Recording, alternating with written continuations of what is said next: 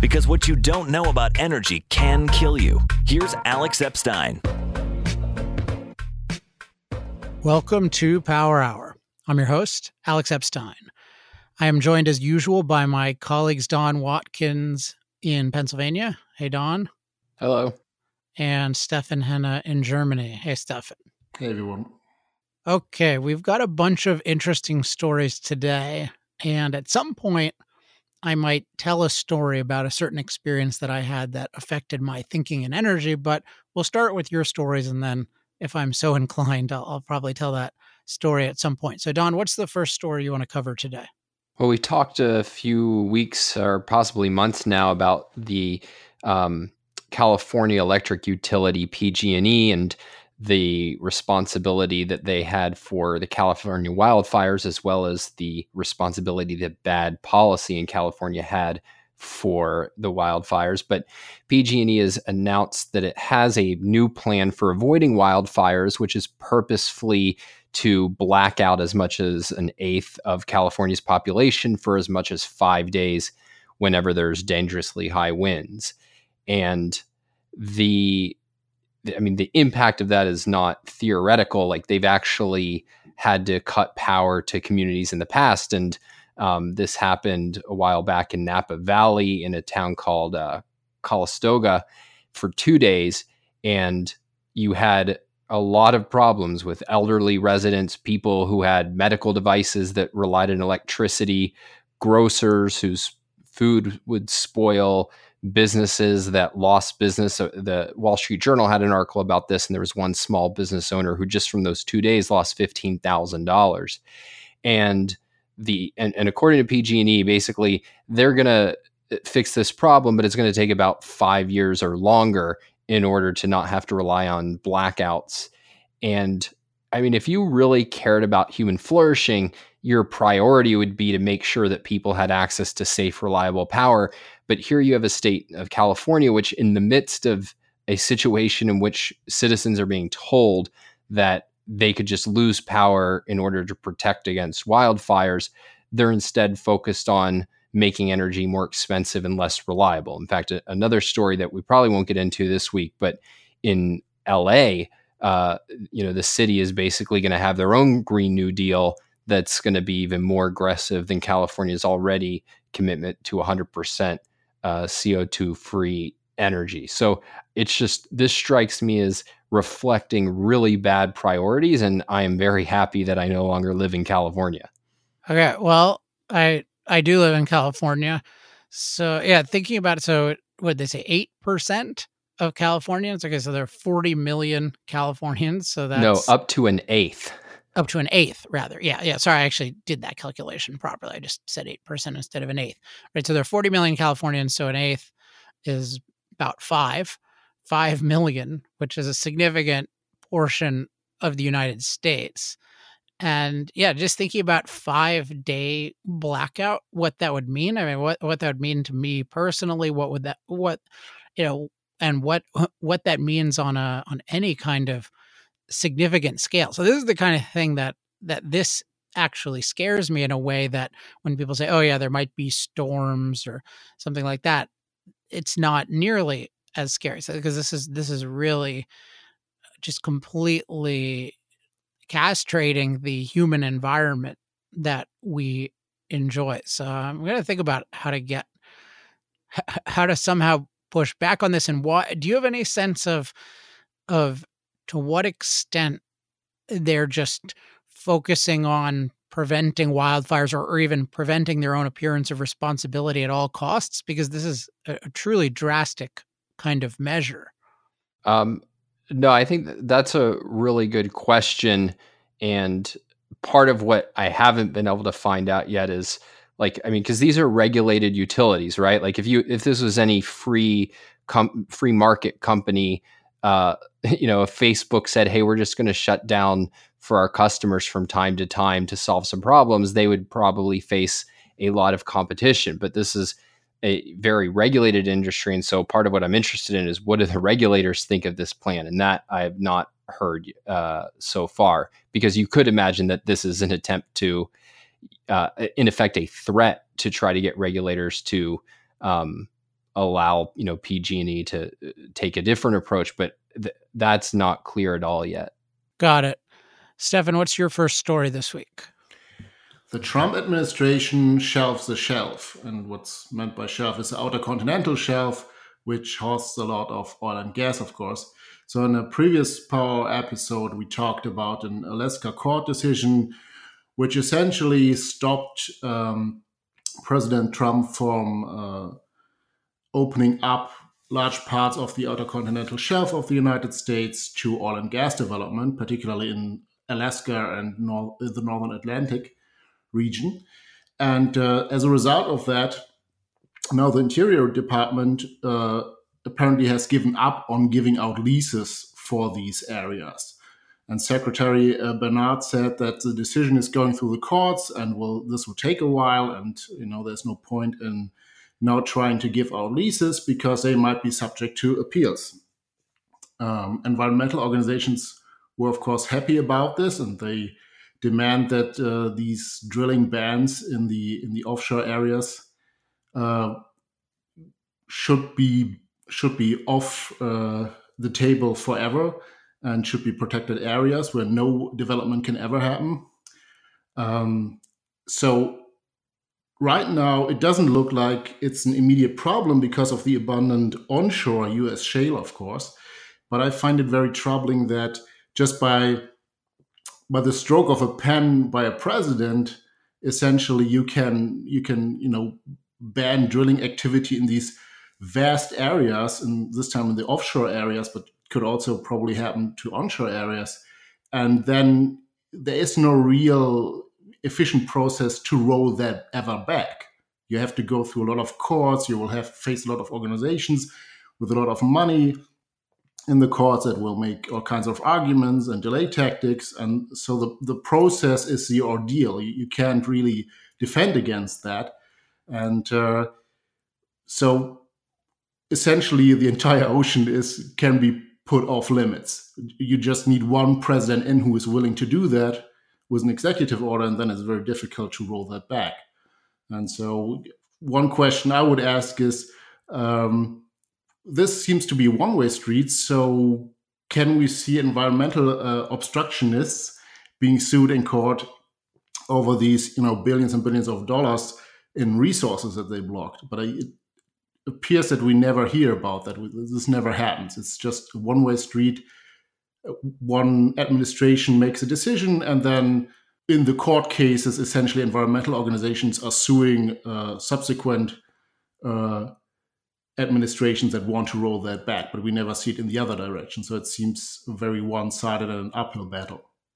It, it's interesting to think about if if you think about okay, what are the benefits what are the additional benefits of any given energy project and how can those manifest themselves. Okay so if if we know in general that energy empowers people to basically empowers every human capability because it gives us this capability to use machines to do all kinds of work to improve our lives. So if we know that the more cheap and abundant and reliable we can make that the the more productive we can be in every area of life. And then we know that part of that productivity leads to unforeseen benefits, particularly life saving. One example would be life saving medical innovations or other kinds of innovations that are dramatically positive. It's it's interesting and and, and sad to think about just how much progress has been stopped by people marginally opposing any given energy pro, uh, project. You can't see the destruction. It's it's an invisible kind of destruction, but it's very large.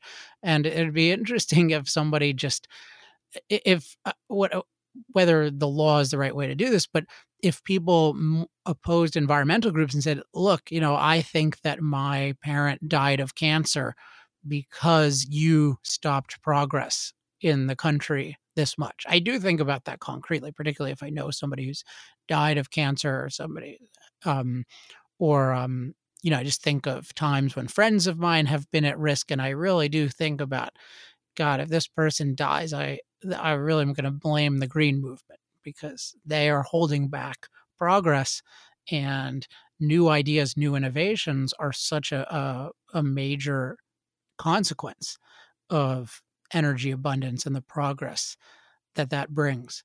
One other thought I had in connection to this is how different, in a in a bad way, our attitude toward the ocean today is compared to our attitude toward the frontier in America. And if you think about the frontier in America in the past, we had this this general idea that if you can make a piece of land more productive and nobody's doing anything with it, then then that gives you eh, that makes you entitled to own it. There's this idea of mixing your labor with something. And then we just think, oh well, the ocean, we don't know how to do too much with that yet. But one thing is that we can get these you know these ancient dead plants and get a lot of energy from them and you know we can put down these rigs and then we've talked in past power hours of how like a lot of the you know different marine life forms like these rigs and hang out around them and and there's all kinds of cool stuff there but just in general yeah this is taking a new area and creating value and then of course when when you're done creating value then you can go do something else. And yeah there can be issues like um, oil spills although in the middle of the ocean that's going to be a lot less of an issue than when you're right on the coast. And even those are, are quite rare and even those are, are quite manageable when they happen. But we have all of this. Uh, the ocean is just the opposite of the American frontier. And, and one wonders, okay, what else could be happening in the ocean if we had an attitude of property rights and development versus an attitude of uh, you know government ownership of everything basically ocean socialism ocean socialism plus anti development philosophy. Don, what's your next story? We're now seeing the first sort of detailed uh, cl- climate policy plan from a Democratic presidential hopeful, this one from Beto O'Rourke. And I'd love to summarize it for you, but it, you really can't summarize it. I mean, it's essentially a laundry list, and it's really interesting in that it's both incredibly detailed and really bizarrely vague in many places. And so, to the extent that there is a central idea, it's this commitment to guarantee net zero CO2 emissions by 2050 and to get halfway to that standpoint, halfway to that by 2030. And then there's just this really uh, like thousands and thousands of words uh, of a list of the various things he's going to do, many of them which are put in very vague terms. So, um, you know, it kind of breaks down into making uh, fossil fuels more expensive through regulation and maybe through taxing it. But he explicitly will not say whether he's for carbon tax or for cap and trade. Um, but the, uh, a lot of the proposals have to do with kind of vague attempts to make non-carbon energy cheaper. He says he's going to spend 200 billion on new r&d programs that will study technologies that will reduce carbon and then basically just you know the government buying and paying for a lot of stuff from solar panels to electric car charging stations and you know various things to help mitigate bad weather. And um it i mean it essentially in its approach is sort of what you could think of as the green new deal light. That is, it extends the timeline and it doesn't have an explicit commitment to just solar and wind or renewables. In fact, interestingly, he only mentions two forms, or he only mentions two forms of energy, which is fossil fuels, and then one mention of renewables in the whole thing, kind of like as a side uh, issue. And so part of, uh, part of um, what is uh, it in a certain way it's more troubling to me than the Green New Deal because it's the same grant of power and government control over the energy economy, but with much more like a much more of a lack of clarity about really how are you going to go about achieving this? Like what restrictions are you going to put in place? What handouts are going to go in place? And um, it's worth mentioning that he does not at all mention nuclear in this whole laundry list of things that he's going to do uh, in order to get us to carbon neutral by 2050. Yeah, it'll be really interesting to see what the other candidates come out with. I mean, it, not interesting in a fun way, un, um, unfortunately. But so yeah, I'll, I have a.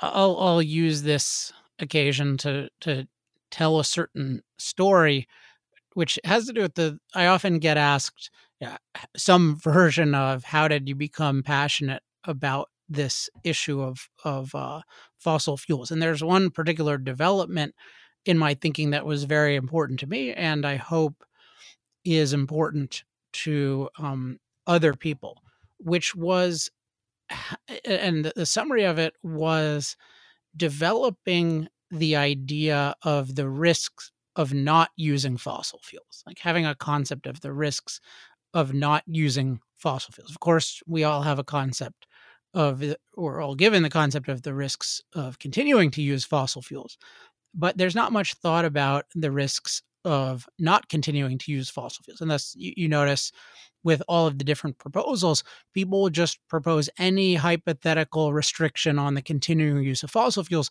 and it's just considered a an unmitigated positive. Like, oh well, of course, if we're going to mandate these EVs, which supposedly won't come from fossil fuels, or if we mandate solar, if we mandate wind, or if we outlaw uh, fracking, all of these things are just these are just all positive um, aspirations.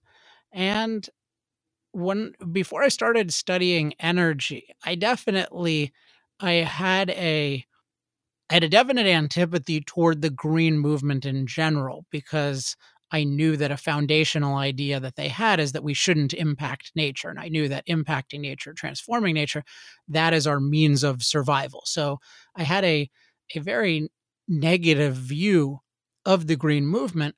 But at the same time, with the issue of fossil fuels, I still had, I did have an idea that, well, there's a big risk involved in in using these with CO2 emissions and I didn't have nearly as strong an idea in my mind of oh there's a risk of not continuing to use fossil fuels. So I was against the green movement and, and so that that made me uh, very skeptical of anything they said and and suspecting that they were exaggerating the risks. But nevertheless, I didn't have this idea of oh, there is a risk of of not continuing to use fossil fuels. And what really changed my viewpoint was for uh, a project that really had nothing to do with any interest in energy.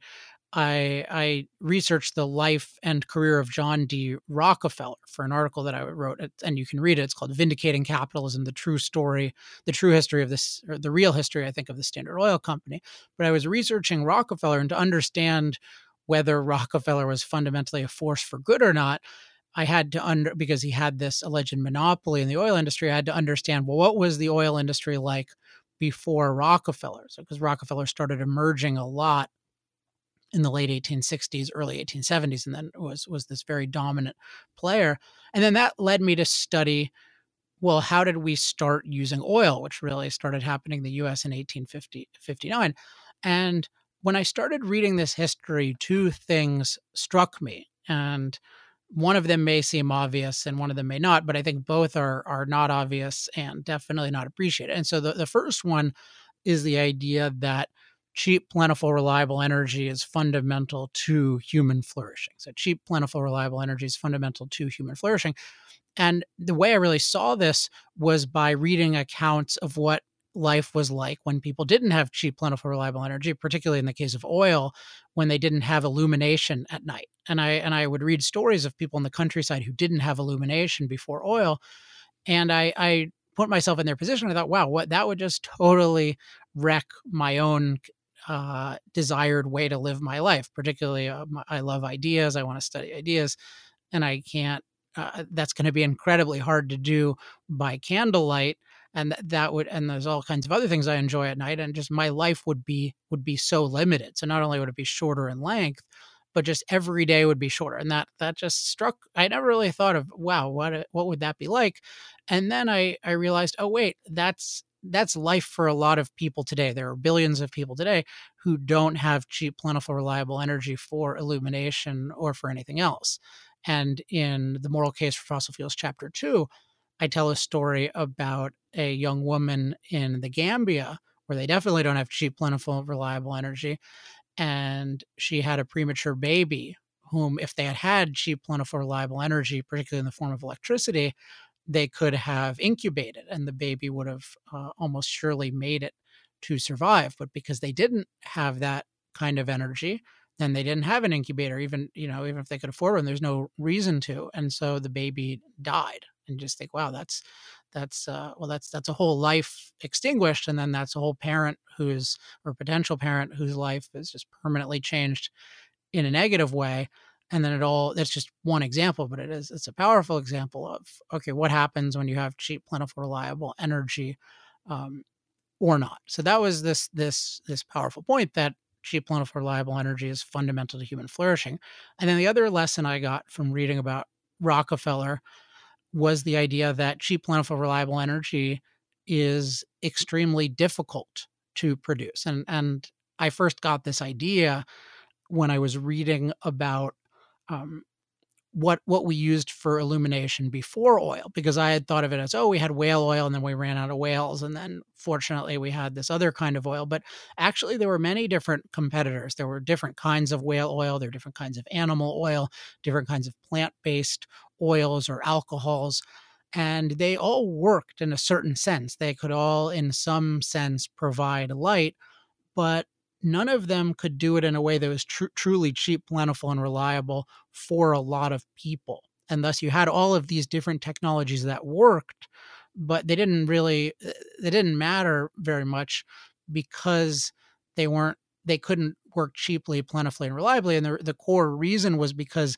the industries producing them hadn't figured out what I would call a resource efficient process. They hadn't figured out a way of producing energy for very low eh, you know at a very low price which means using very few resources and if you can't figure out how to produce energy uh, a lot of it that's reliable using very few resources then most people can't afford it because most people relatively speaking don't have a lot of resources at any given time so i realized oh what the oil industry did it's not just that it figured out a way to produce energy it's that it figured out a a cheap, plentiful, reliable process, a resource efficient process for producing energy. And then that's what brought this fundamental benefit of energy to the world. So when I had these ideas that cheap, plentiful, reliable energy is, is fundamental to human flourishing, then cheap, plentiful, reliable energy is extremely difficult to produce, that made me look at the present in a very different way. And when I realized, oh, wow, we still use a lot of oil, fossil fuels are 80 plus percent of our energy.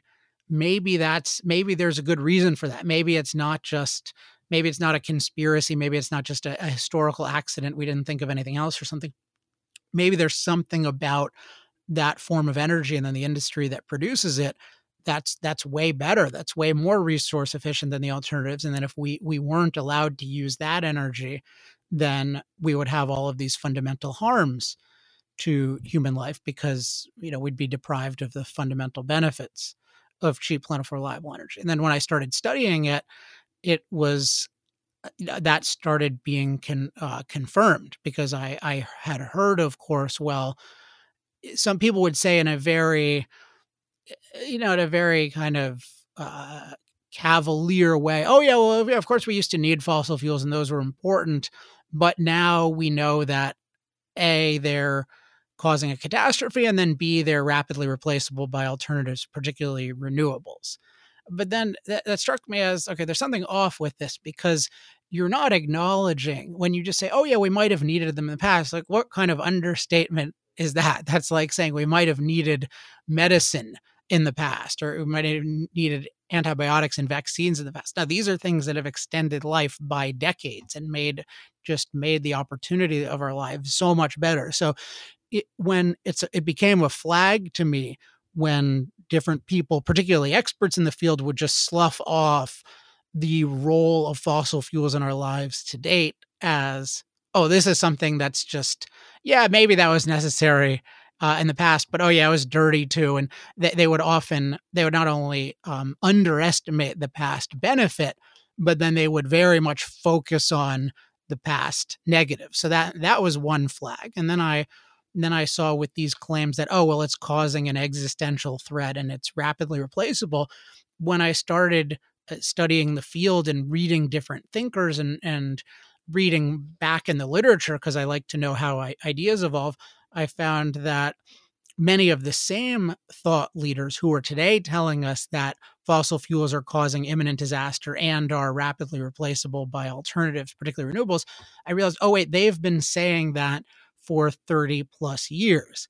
And yet, well, so then we have a track record that we can study. And then if you look in those 30 plus years, guess what happened? Well, we used a ton of fossil fuels. We kept using fossil fuels. They weren't rapidly replaced by alternatives because they still overwhelmingly have this resource efficiency advantage. They just have this achievement that's very, very hard to replicate. And that's why we keep uh, buying it, buying fossil fuels, even if we say we don't like them. So that happened. And then that was supposed to make life worse. But then that should have made life worse because we had this imminent existential threat but then life got better and it got better in every respect so life got longer life got healthier you know we are supposed to all get sick from pollution and then even with respect to issues related to climate we can quantify how dangerous or safe climate is for human beings and then climate has gotten safer in the last 30 plus years. And then, in fact, it's gotten safer in the last 100 plus years. And the whole dynamic here is the, the dynamic I mentioned at the beginning cheap, plentiful, reliable energy is fundamental to human flourishing, including to the livability of our of our climate. It's fundamental to everything because of a principle I've talked about before, which is that nature doesn't give us the environment we need to flourish. We need to transform it. And then energy is the amplifier of our transformative capabilities. So you can think of everything in life as nature doesn't give us good enough. It gives us way too many threats, not nearly enough resources. And what having cheap, plentiful, reliable energy does is allows us to transform every area of our life. It allows us to neutralize all kinds of different threats of every kind, and it allows us to create all kinds of resources uh, of every kind. And so, what the the thought leaders who were supposed to guide us by not recognizing that cheap, plentiful, reliable energy is fundamental to human flourishing, by not recognizing that cheap, plentiful, reliable energy is very difficult to create. Um, and then also some other things in terms of them having uh, them having an ideological bias toward believing that it's wrong for us to impact climate in every way. So they, they have a, basically a religious opposition to adding CO2 to the atmosphere, not not quantifying how big a deal it is for human life, but just thinking that well we, we shouldn't be changing anything at all. And then also they have this religious obsession with renewables because they think of those as natural. So they have those biases as well. And so that the combination of of what we can call ignorance and biases has led even really smart thought leaders to completely underestimate the past benefits of fossil fuels, overestimate the past risks, and then make horrific recommendations. I, in the Moral Case for Fossil Fuels, I quote some of the thought leaders talking about, and, and people who are still thought leaders today talking about, well, we should have radically reduced fossil fuel use in 1980 or even earlier. You know, that's when I was born.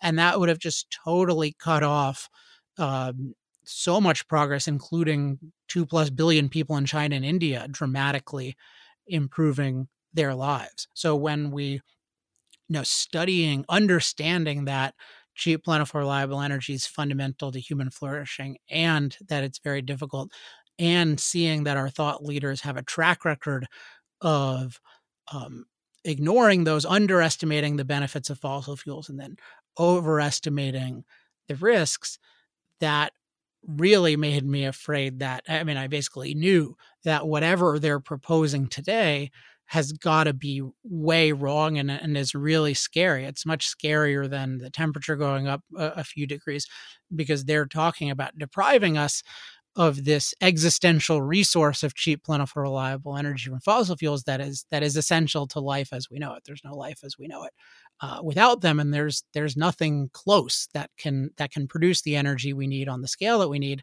And then there's still billions of people who don't even have it uh, at all. So with that, you know, with that context, then hopefully you can see why when I hear somebody say, "Oh yeah, well let's just reduce energy, no problem with that." Like as long as we as long as we go in some way in in favor of solar or wind, as long as we do something against fossil fuels, we're safe.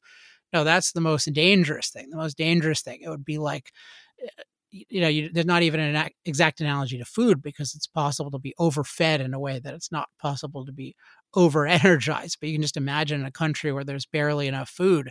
And then people are saying, well, like, uh, you know, I object to this kind of food and this kind of food and this kind of food. And so let's reduce our calories by uh, 50% and then we'll make it up through this other thing that's never been proven to work like you'd be terrified and so you should be terrified of these kinds of, of recommendations and at the very least when you're in a conversation about these things when somebody's talking about the risks of continuing to use fossil fuels ask them about the risks of not continuing to use fossil fuels well i, uh, I want to underscore kind of a point that you brought up throughout that discussion because I, I think it's so important. Uh, the the issue of that these benefits from fossil fuels are demonstrated in action, right? Like this is not somebody who came up with a study and says, "Hey, fossil fuels are going to reduce your energy costs." It's that we've had decades and decades and decades of them actually running a civilization, and that the the assurances that we're supposed to have that we can ban it are all based on promises, not proof, and that and and yet like if you read the media it's just oh the you know this latest study or this latest claim is treated as on the same level with actual demonstrated ability of fossil fuels. I, i've noted i've been doing a lot of research into electric vehicles and it's just astonishing how much the kind of claims of people trying to sell their own electric vehicles are treated as proving the actual capabilities of these as in reality, like there's cases in a number of cities that have bought these electric buses and have found that their claimed ranges are far greater than their actual ranges.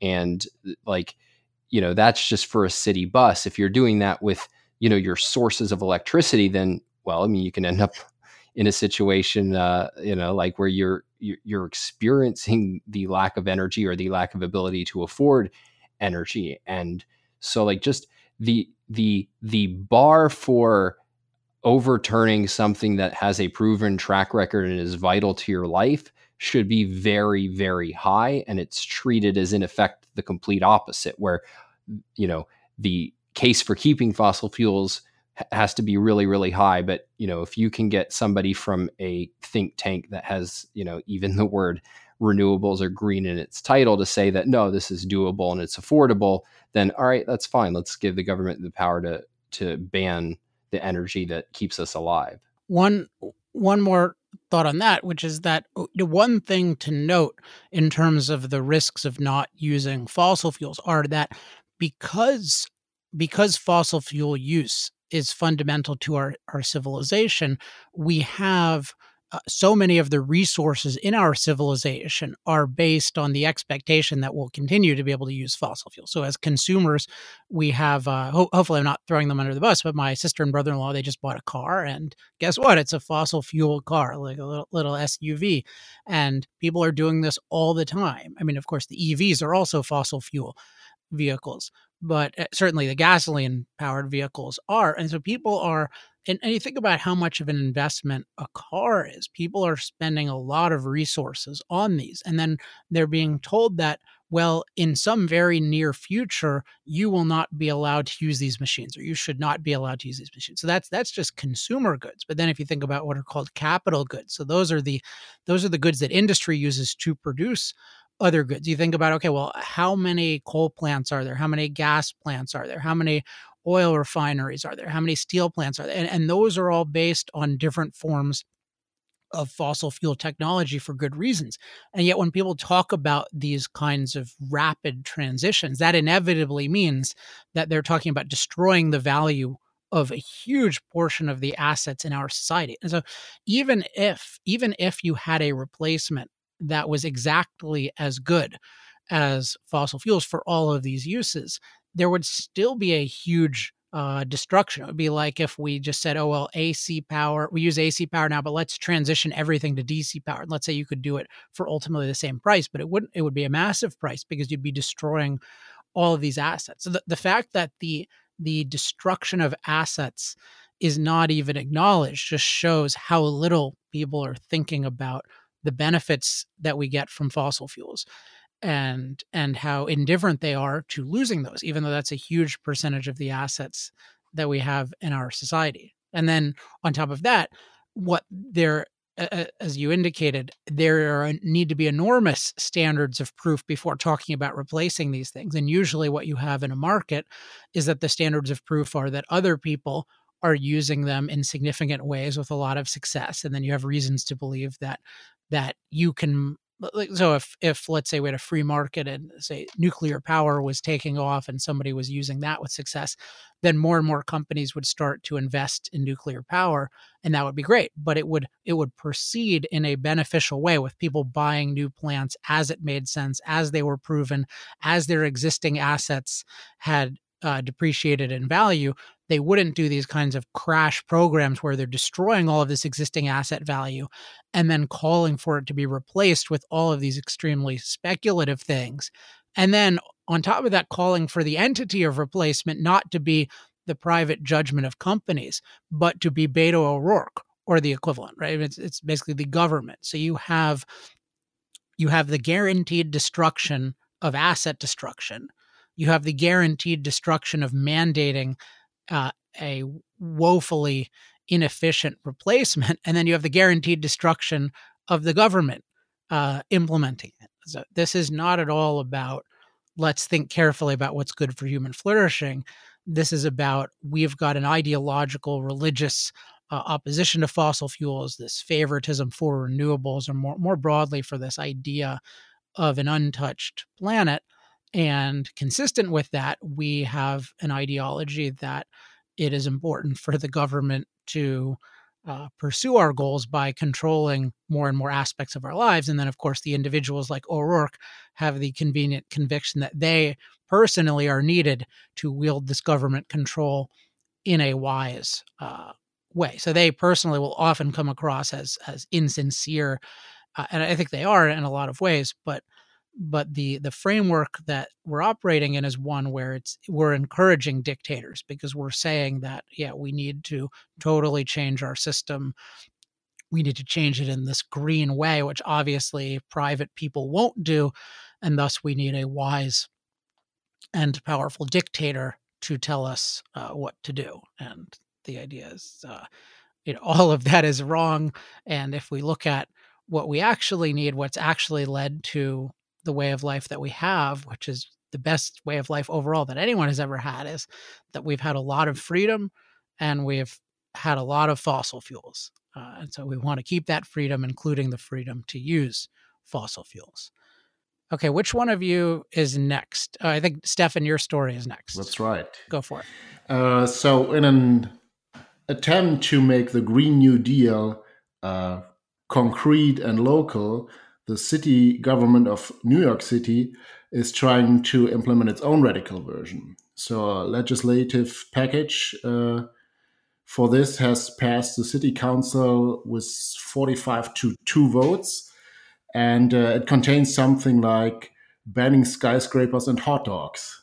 So, the biggest emission source uh, in New York City is buildings because you need a lot of cooling for the skyscrapers and also a lot of heating in the winter. And uh, so New York Mayor Bill De Blasio was on the uh, on a TV interview, and he said, "We are going to ban the classic glass and steel skyscrapers, which are incredibly inefficient." And the timetable for this is, by the way, the year 2030. So just similar to the to the deadline of the Green New Deal in Congress.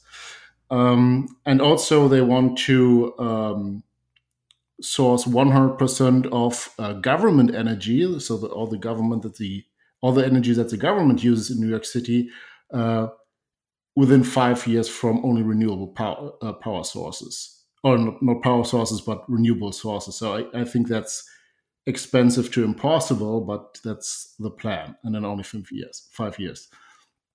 And in a different story, they also they're also banning processed meat. Uh, that's where the hot dog uh, story comes from uh, in the city menu. So in um, you know hospitals and public places that are owned by the city, they would uh, uh, get the processed meat off the table because that is uh, supposedly uh, very climate damaging because of the methane and CO2 emissions involved in that.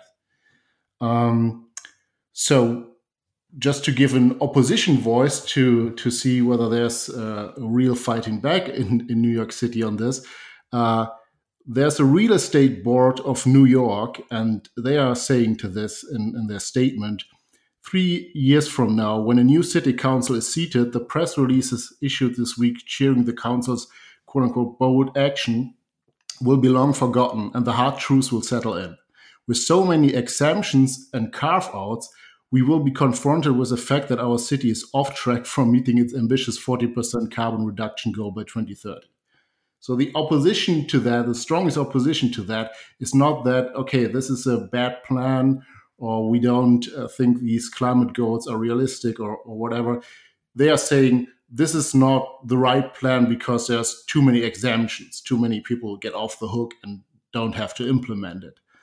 And uh, I, I also find this a conflicting message from the environmentalist perspective because on one hand we are told that you know big mega cities where you know as many people as uh, possible should be crammed into the electric uh, city buses and housing units you know on a very very uh, low square foot uh, measure of, of living space and so on. That's very efficient and therefore good for the planet. And at the same time, we now learn, oh, New York City is ac- actually not really sustainable and not uh, good for the planet in in terms of this green ideal of uh, you know using as little resources as possible. So I, I find this uh, a conflicting message. So it, it seems to be that you are already checkmate as soon as you breathe air and live as a human being. Need to be either super poor, primitive Stone Age culture, or you are hurting the planet and uh, you know being over the carrying capacity. Yeah, I mean, just just that there's a story that we're going to ban skyscrapers in New York. Yeah, you know that that's that that's a story, and that th- that people are so eagerly embracing the most dictatorial interpretations possible of the idea of reducing CO2 emissions. Because I've I've thought a lot about, uh, particularly in connection with the new Moral Case for Fossil Fuels book, which will be out at uh, at some point. But buy the original Moral Case for Fossil moralcaseforfossilfuels.com or get it at Amazon. That that's still very relevant, and the, the new one won't be out for a, a little while.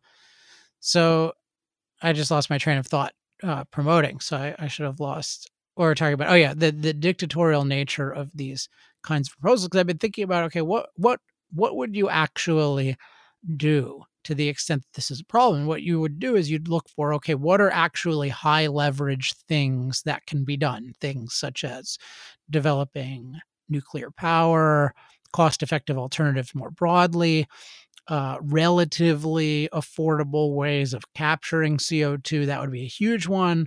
Potentially geoengineering, getting better at different forms of climate mastery so that you're able to deal with more kinds of climate related issues as and when they come up.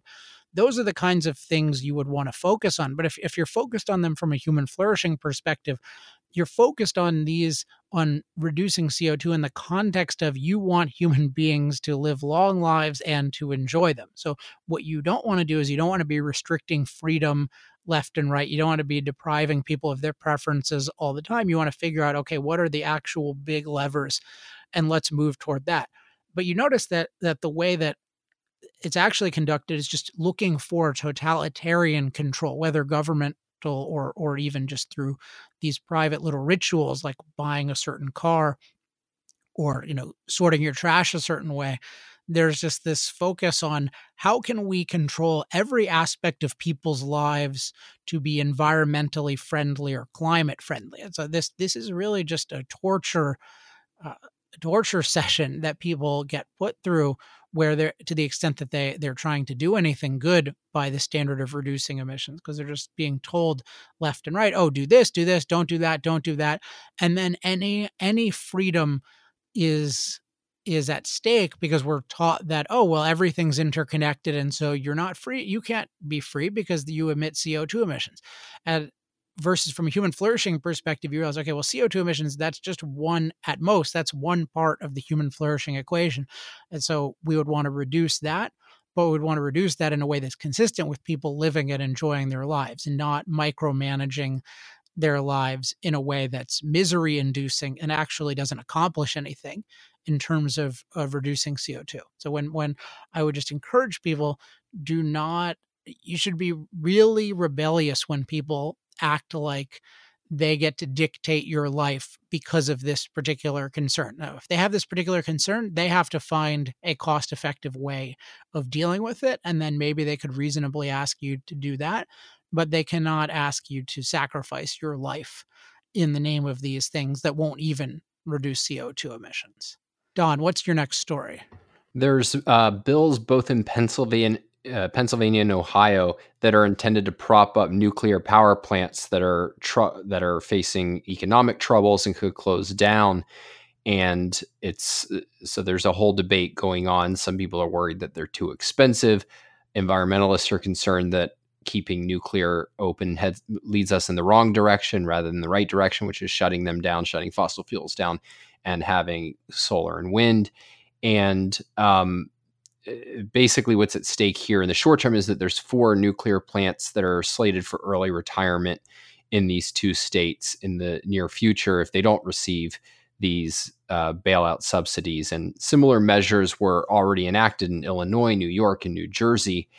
And uh, one of the interesting dynamics is precisely that you have it's the environmentalists who are opposed to these, and it's uh, in, in Ohio's case, the Republican governor Mike DeWine who's saying that look, if we're going to have any chance of meeting our you know low and no carbon electricity goals, like nuclear provides 90% of our zero carbon electricity. And so, you know, there's no way that we're going to come close if we don't save nuclear.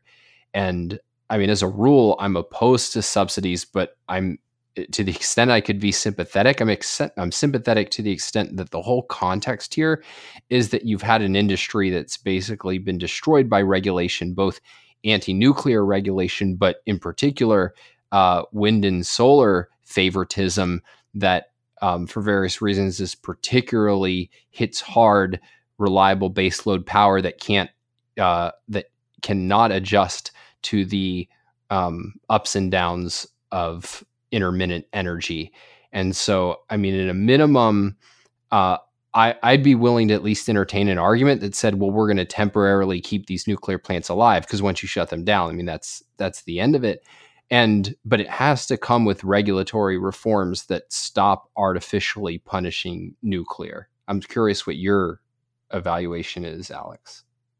Yeah, I have I have similar thoughts. Stefan, didn't you do some work on this recently. Did you do an interview on this this morning? I know we had talked about that. An interview? No. Oh, I thought we had talked about. No, well, that's kind of internal uh, stuff anyway. But I, I, thought that there was some radio interview that uh, you might have done. But you you you wrote out some answers on this recently, right? Yeah. So one interesting part of this uh, bailout business for both nuclear and, and coal power plants is that the necessity or the apparent necessity from a policy standpoint stems from the fact that solar and wind as intermittent renewable uh, power sources have uh, received so much favorable treatment. And so when they enter the uh, power grid and are given priority, they are essentially uh, sort of destroying the business model of baseload uh, power plants, which are mostly coal and nuclear. And uh, so they are built to essentially, uh, you know, produce a constant level of power at a very high and efficient level, and then they can produce very cheap electricity. But when renewable inter, uh, intermittent renewables enter the power grid, and uh, they are introducing some volatility in the generation of electric power, then nuclear power plants and coal power plants can't just do that what they are built for and they have to adapt to that. And um, one of the problems is uh, then that they are running at an efficient level inefficient level or that for example maybe at, at noon when they they would have prime time to you know uh, make money with cheap baseload power they are not able to do that and not recover their the capital expenses. And then of course, the renewable advocates would say, hey, look, they are, you know, being beaten by renewable power sources on the free market. But it's it's not a free market, right? So they are they have been built to fill a certain role, and that is now sort of getting destroyed by the intermittent energy sources. and the intermittent energy sources never have to produce reliable energy. You know, when the sun goes down and solar doesn't produce anything, it's never punished for that. It's it's not punished for not producing reliable energy. And but the the baseload power plants like nuclear power plants are being punished for not being able to do what they haven't been designed to do, uh, and which is only necessary because solar and wind enter the power grid. So that's a that's a very very sort of unfair, rigid market from regulation to start with, and then you can't argue, oh, this is a market outcome. It's not. Yeah, I I think I'm just very, so we've got this phenomenon of the government in various forms runs a lot of the electrical system.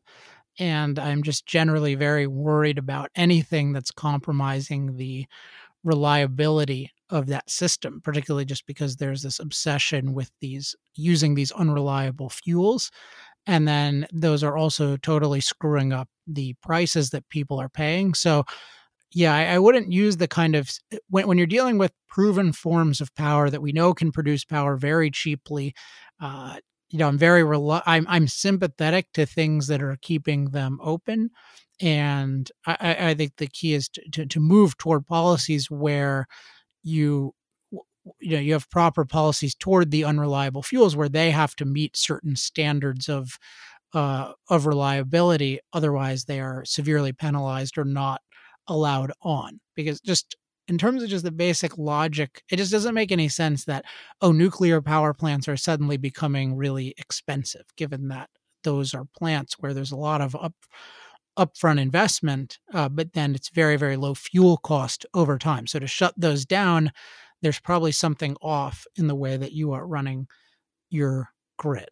Okay, Stefan, do you have a quick final story today? Yeah, I'll try to make it quick. So, California politicians uh, are blaming the industry, the oil and gas industry, or rather the oil and refining industry, uh, uh, for high gasoline prices in the state of California, and they're alleging a conspiracy behind the price hike.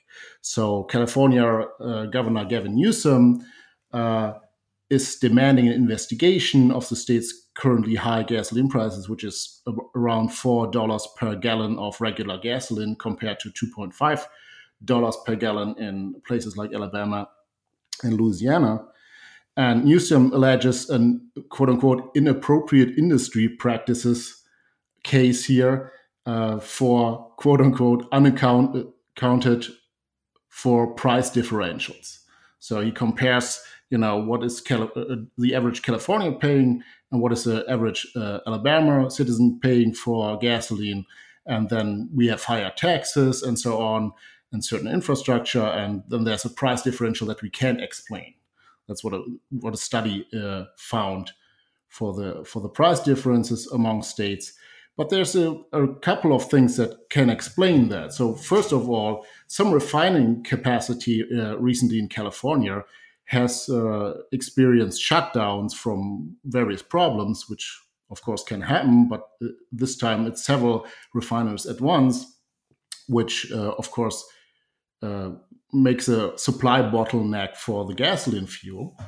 And there's also a trend of uh, declining uh, domestic oil production in the state of California which has chosen, for political reasons, to not opt into the shale gas, uh, shale gas and oil revolution.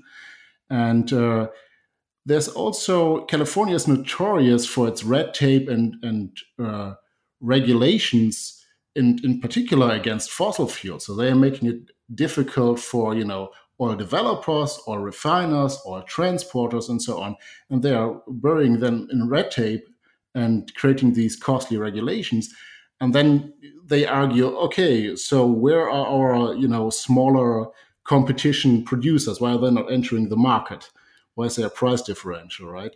So it makes no sense. You can't just uh, make it very expensive for smaller refiners or smaller retailers to enter the market or to to operate in the market and then blame you know high high price levels for gasoline on the industry. There's no conspiracy. It's just it's policy. It's decades long policy by Californians. But of course, the politicians need some scapegoat. So you know, I'm personally surprised that the prices in California are as low as they are. You know, if I would invest in California's fossil fuel industry, I would demand a, a really big additional margin on my on my profit or profit margin because of the high risk. Because I don't know whether Governor Newsom and, and some of the the state assembly or the state uh, senate will be, uh, you know, destroying my capital five years down the road. Yeah, we could. We should do a little bit more research into some of the specifics, just because I think that there's a there's a real opportunity to connect with American drivers and particularly California drivers and talk to them about how much they're getting screwed by these policies. And they're being asked to make these sacrifices that accomplish nothing except increasing the the status uh, of of other people. So yeah the, the, the and i get asked this sometimes by dry I, I ride a lot of uber and uh, i get asked this by different uber drivers. Now according to elon musk and i really hope he's right you know next year he's going to have a fleet of robo taxis that's all that would be an interesting power hour discussion topic is just to talk about that because he's i'm i'm gonna ramble about this for a second. I'm super interested i've become probably too interested in the tesla investor story uh, and i got interested in this about a year ago because musk is, is such a fascinating hybrid no pun intended uh, of different qualities and you know one thing is he's just clearly has this engineering brilliance and he's got a really i like a lot of his his methods of thinking but then he's totally got this whole philosophy of sustainability and in particular we should be using solar and he doesn't in any way meaningful support nuclear. And his he, he has this dogma that okay well we need to use batteries for everything.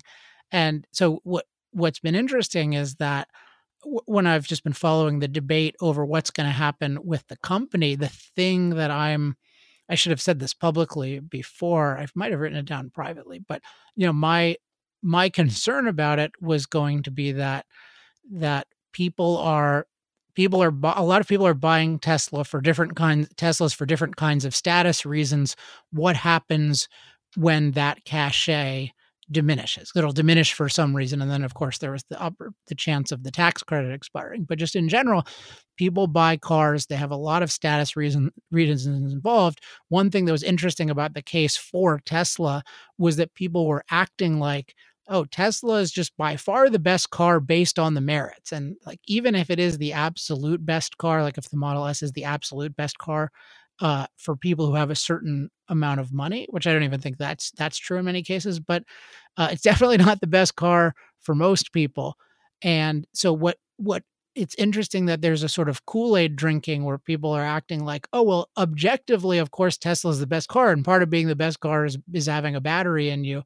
And no, for actually for most people, it's not the best car at all. And even a lot of people bought it, and it wasn't actually the best car for them. They spent a lot more money than they'd intended, maybe, but there was a certain coolness buying a Tesla. But now, you know, you watch the Avengers movie and you see an e-tron, or if you have that kind of electric prestige, you see that, or maybe even that prestige is lost. And then you're dealing with the fact that these battery cars are still much more expensive than uh, than gasoline cars. So to just be, it's been interesting in the last quarter to see, oh, Tesla's demand, you know, demand fell off. There was this idea, well, demand would increase exponentially. And so it, it seems like there's been in part this this collapse of demand, partially maybe because the status has somewhat worn off. Uh, that's probably a lot of it because they've they've been decreasing the prices quite a bit, which of course kills uh, their margins. But at the same time, what's exciting about Tesla is uh, so the battery stuff doesn't excite me very much, although that that could be cool if it gets to the right price. But what's really exciting is automation because I listeners might know I don't even drive anymore. I just ride Uber.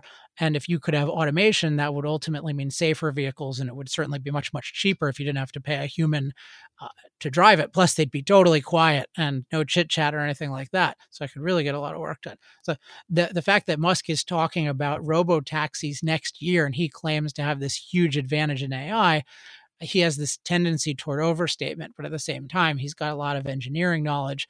So I really hope that he's right there. And then, you know, if he can do that, and then then they should really hire us to help them with the regulatory stuff and the messaging around that. That would be really fun to help them uh, do something really good, not this kind of sustainable uh, mumbo jumbo, but the actual the actual benefit of liberating human beings from uh, any driving they don't want to do and then liberating all kinds of productive and enjoyment uh, abilities. So if anyone has any fascinating insights about well, to what extent the robo taxi thing can happen soon, let us know.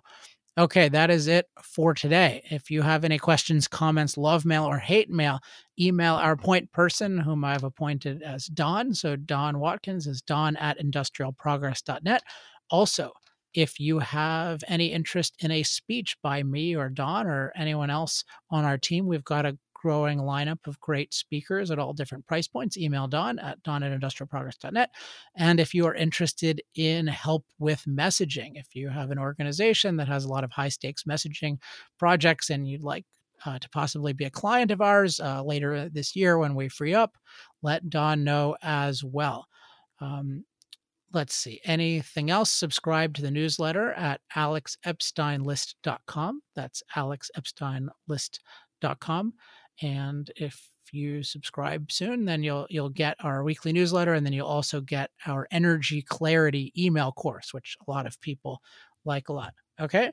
Hope everyone enjoyed this episode. We'll be back next week with some more great topics. Until then, I'm Alex Epstein. This has been Power Hour. Power Hour.